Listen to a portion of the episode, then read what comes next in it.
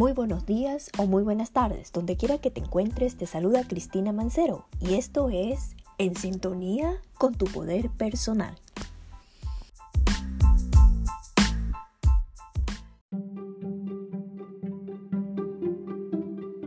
Bueno, y arrancamos ya con nuestro bloque de bienestar personal.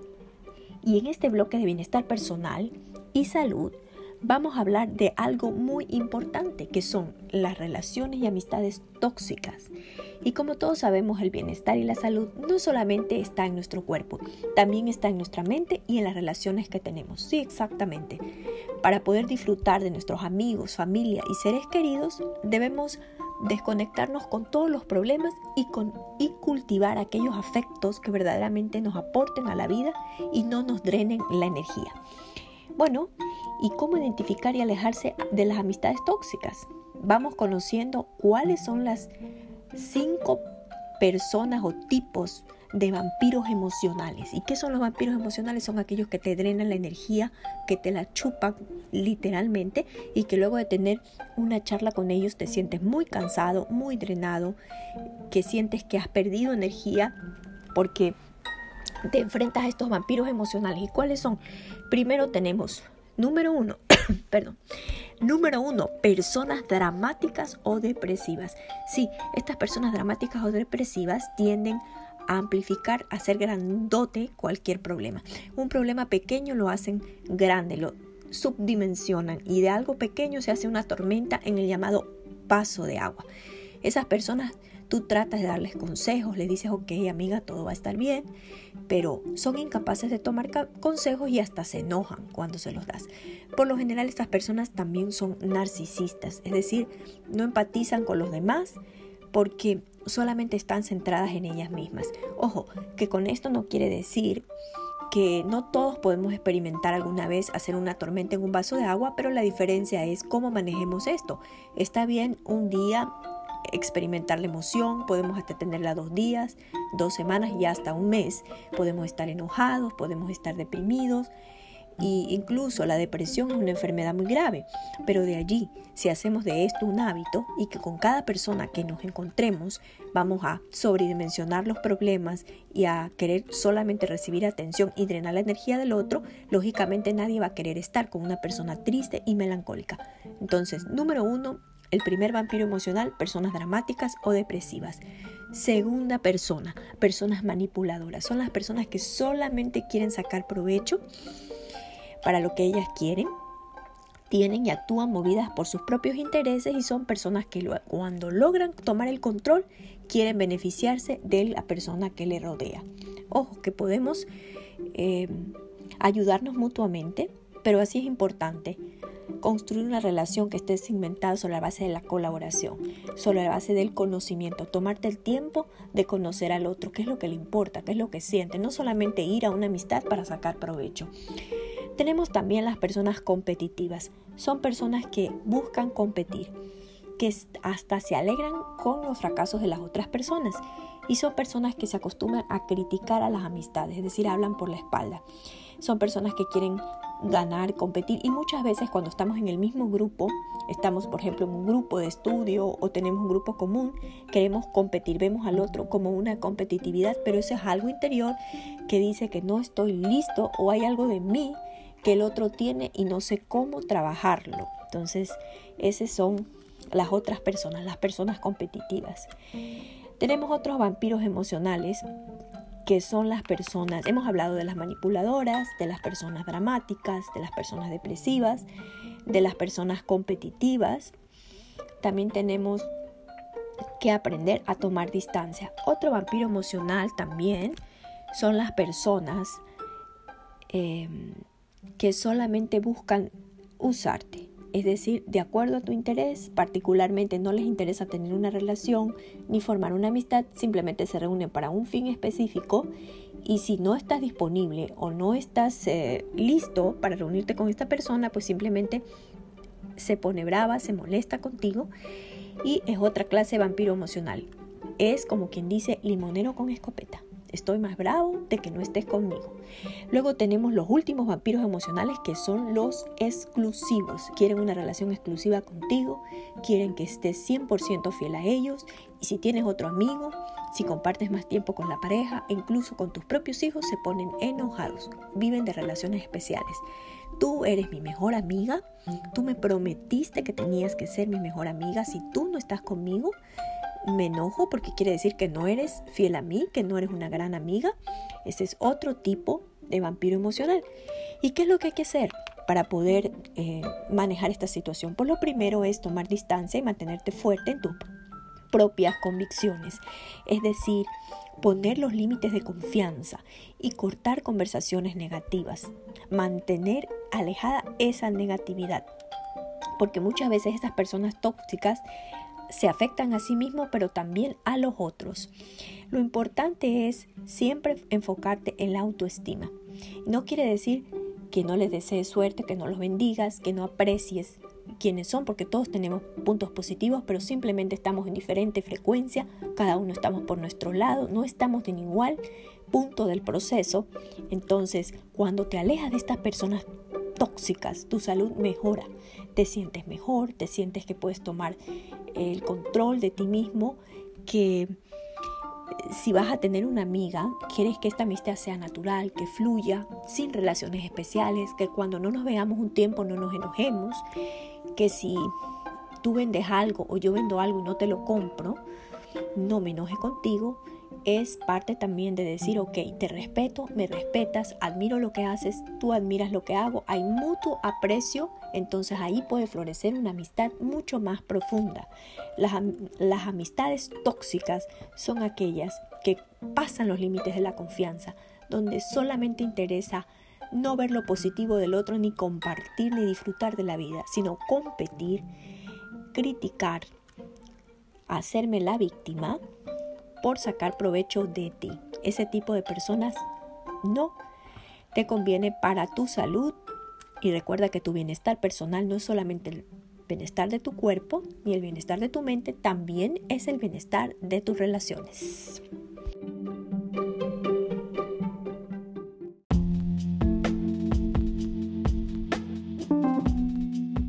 En sintonía con tu poder personal con Cristina Mancero ¿Y cómo lograr poder personal? La mejor manera de lograr poder personal te la contamos en ocho pasos. El número uno, ser uno mismo. Siempre ser tú mismo, mostrarte como eres, con tus virtudes y tus defectos.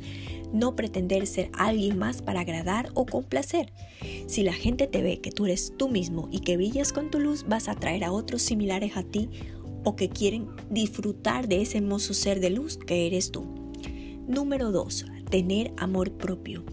Tener amor propio quiere decir estar seguro de ti, amarte incondicionalmente a pesar de tus errores, a pesar de tus falencias, tener en cuenta que eres un ser integral, con virtudes, con defectos, con fortalezas, con debilidades, pero que eres un ser hermosamente bello y tienes tu propia luz.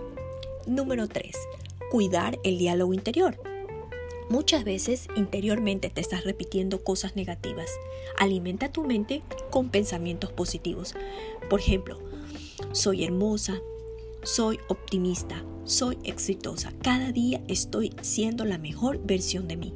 Cada día soy mejor madre, cada día soy mejor profesional y cada día soy una mejor mujer.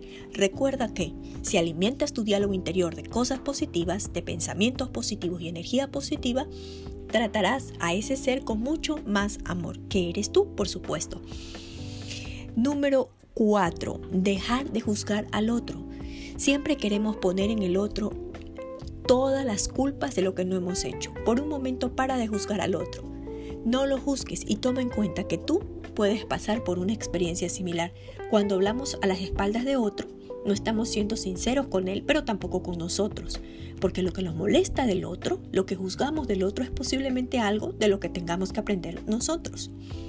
Número 5. Cultivar el silencio. Es importante regalarte un tiempo para la meditación o tan solo para estar en silencio.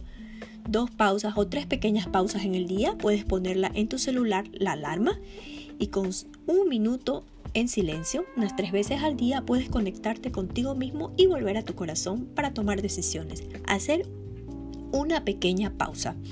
Número 6. Construir relaciones sanas y amorosas. Que las relaciones sanas y amorosas sean el resultado del amor por ti mismo, de ser tú mismo, de cuidar tu diálogo interior, de no juzgar al otro y de estar conectado con tu corazón. ¿Dónde puedes encontrar esas relaciones sanas y amorosas? Pues bueno, haciendo lo que te gusta, yendo a los lugares donde practiques un hobby, donde tienes tus pasiones, haz lo que te gusta y sigue tus pasiones. Ahí encontrarás a gente que esté vibrando en la misma energía que tú. Número 7. Darse la vida que uno quiere haciendo lo que le gusta. De ese día, ¿cómo estás invirtiendo tu día? ¿Estás dando un disfrute para ti mismo o simplemente estás haciendo sacrificios por los demás? Ojo, que ser sacrificios no quiere decir que no ayudes al otro. Quiere decir que siempre consideres que tú tienes que estar feliz y feliz contigo mismo para seguir sirviendo a los demás. Número 8. Ser responsable, hacerte cargo por tus propios actos, por las cosas que haces con responsabilidad y no poner en el otro las cosas que tú mismo has creado. Si quieres actuar con responsabilidad, quiere decir me hago cargo de mí, de mis decisiones y si quiero ver cosas positivas en mi vida, tengo que crearlas. Recuerda que las cosas positivas no vienen solas, hay que trabajar e-, en ellas y cómo trabajas en ellas con el poder de la mente, con el trabajo diario y constante, dedicando minutos a tu crecimiento espiritual y personal. Y esto fue cómo lograr el poder personal en ocho pasos.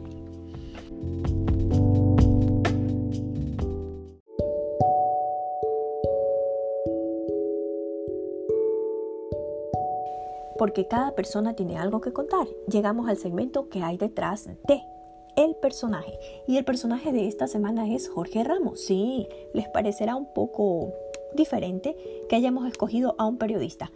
Por lo general traemos eh, historias de otros líderes, pero esta historia es súper especial porque vamos a darnos cuenta de que detrás de todo personaje se esconde un arduo trabajo con talentos que han sido pulidos y cultivados con el paso del tiempo y con mucho amor por lo que se hace. Eso es algo que destaca en este personaje, una pasión por lo que hace, una pasión por contar historias, por llevar historias e investigar historias. Bueno, y demos paso al personaje.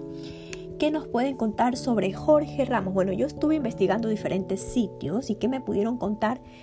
Bueno, lo que todos sabemos, que es un periodista, que trabaja en una conocida cadena de televisión te voy a compartir algunos datos para conocimiento general. Jorge Ramos Ábalos nació el 16 de marzo de 1958, tiene 61 años, vive en Miami y tiene dos nacionalidades, mexicana y estadounidense. Es agnóstico, es decir, ateo. Bueno, su actual pareja es la conocida Chiquinquira Delgado, periodista de, una, de la misma cadena en la que ambos trabajan. Su ocupación es periodista y bueno, ¿qué podemos contar acerca de Jorge Ramos?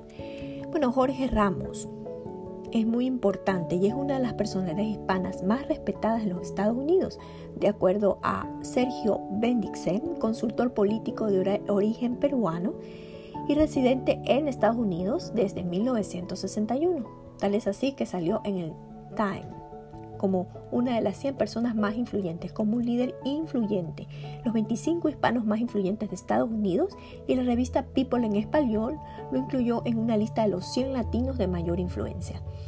Ha escrito 11 libros, 11 libros entre ellos los más destacados son Detrás de la cámara, ay perdón, Detrás de la máscara, La otra cara de América, Atravesando fronteras y Morir en el intento.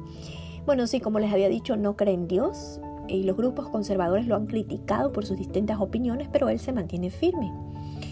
Empezó a trabajar desde 1984, cuando consiguió su trabajo como reportero en una pequeña cadena KMX eh, afiliada a Univision. Y en 1985 lo designaron conductor del noticiero matutino de primera edición. Luego llegó también a Los Ángeles, eh, y a lo largo de su carrera como periodista, no solamente ha trabajado en radiodifusoras, sino también ha colaborado como redactor de eh, noticieros como Antena 5, Televisa, etc. Y bueno, Jorge Gilberto Ramos, como dijimos, eh, es el mayor de una familia de cinco hermanos y tiene dos hijos.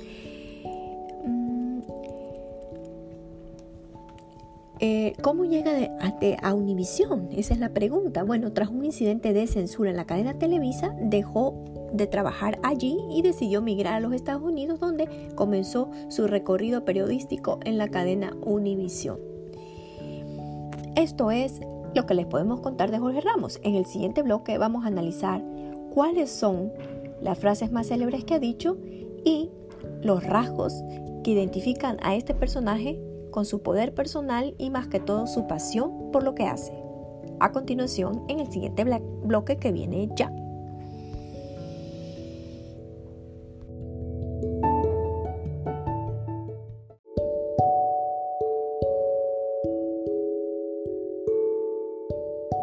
Bueno, y una de las eh, conocidas frases de Jorge Ramos son estas. Mira, escucha esto. Si le damos voz a lo invisible, se liberan los miedos. No es ético sentarse de brazos cruzados ante la injusticia. El buen periodismo siempre rompe algo, nunca deja las cosas como están. Por eso me gusta pensar en el periodismo como contrapoder. Hay que estar siempre del otro lado de los que tienen el poder y particularmente cuando esos poderosos abusan de su autoridad. Otra frase inspiradora es, nuestra principal responsabilidad social como periodistas es respetar a aquellos que están en el poder y prevenir el abuso de poder. Otra frase muy bonita es esta, soy sencillamente un periodista mexicano que no quiere que en su país haya un presidente corrupto. Entonces, bueno, Jorge Ramos tiene 11 libros, como dijimos, innumerables frases, frases muy importantes que a lo largo de su carrera ha expresado. Por ejemplo, una de sus, eh, una de sus publicaciones sumamente importantes ha sido Sin miedo, lecciones de rebeldes y poderosos.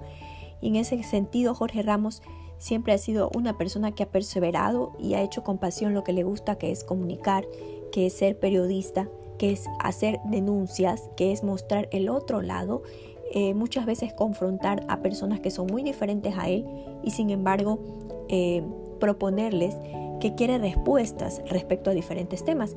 Y uno de los eh, últimos encuentros que tuvo fue con el presidente todavía de Venezuela, bueno, digamos, el presidente que se ha declarado a sí mismo presidente, Nicolás Maduro, en donde tuvo que ser censurada su entrevista e incluso se le retiró el material que luego se le, fue entregado. ¿Y qué es lo que nos queda de este personaje? Pues bueno, su tenacidad, su perseverancia, su seguridad en sí mismo, su sentido de liderazgo, su comunicación directa y más que todo la energía que transmite, porque eh, cuando eh, cuidamos de nuestro diálogo interior, que es lo que estuvimos hablando hace un momento, en los ocho pasos del poder personal, uno de los pasos es cuidar el diálogo interior. Es decir, muchas veces em, decimos lo que pensamos como le pasa a este personaje, se ha encontrado con respuestas que han sido igual de fuertes a las que él ha propuesto. Cuidar nuestro diálogo interior quiere decir tener en cuenta que todo lo que decimos y de la forma que nos presentamos es lo que el universo capta y es lo que vamos a obtener. Entonces, si estamos acostumbrados a querer eh, demostrar nuestro liderazgo a través de una comunicación directa, a través de una denuncia, a través de una seguridad, eso es lo que vamos a proyectar y la gente nos va a conocer por cómo nos presentamos nosotros mismos. Es importante y aplicamos los ocho pasos que hablamos de tu poder personal aquí en Jorge Ramos, eh, porque él es una persona muy segura de sí misma expresa su amor propio. Bueno, muchas veces su diálogo interior ha sido demasiado fuerte y le ha traído inconvenientes con líderes, pero también lo ha hecho destacar como un eh, referente en el periodismo de contrarrespuesta. Em, el juzgamiento, em, este personaje tiene mucho, mucha, mucho uso del juicio hacia el otro, pero de manera eh, política a través del periodismo, que es una profesión y en donde es una denuncia, porque él se siente identificado con una mayoría que pide respuestas. El silencio seguramente no ha sido una de sus eh, principales características porque siempre ha demostrado a través de sus publicaciones y todo lo que presenta un cuestionamiento permanente a la autoridad. ¿Y mm, qué más podemos decir? Que este personaje ha marcado tendencia y que el mensaje es, si quieres ser un verdadero líder y quieres cultivar tu poder personal, tienes que ser capaz de mostrarte como eres. No todo el mundo puede comprarte, no todo el mundo le puedes caer bien, pero tú estás seguro de tus convicciones y seguramente destacarás y serás un referente en lo que hagas, cuidando siempre de lo que dices y lo que piensas. Y este fue el personaje de la semana, Jorge Ramos.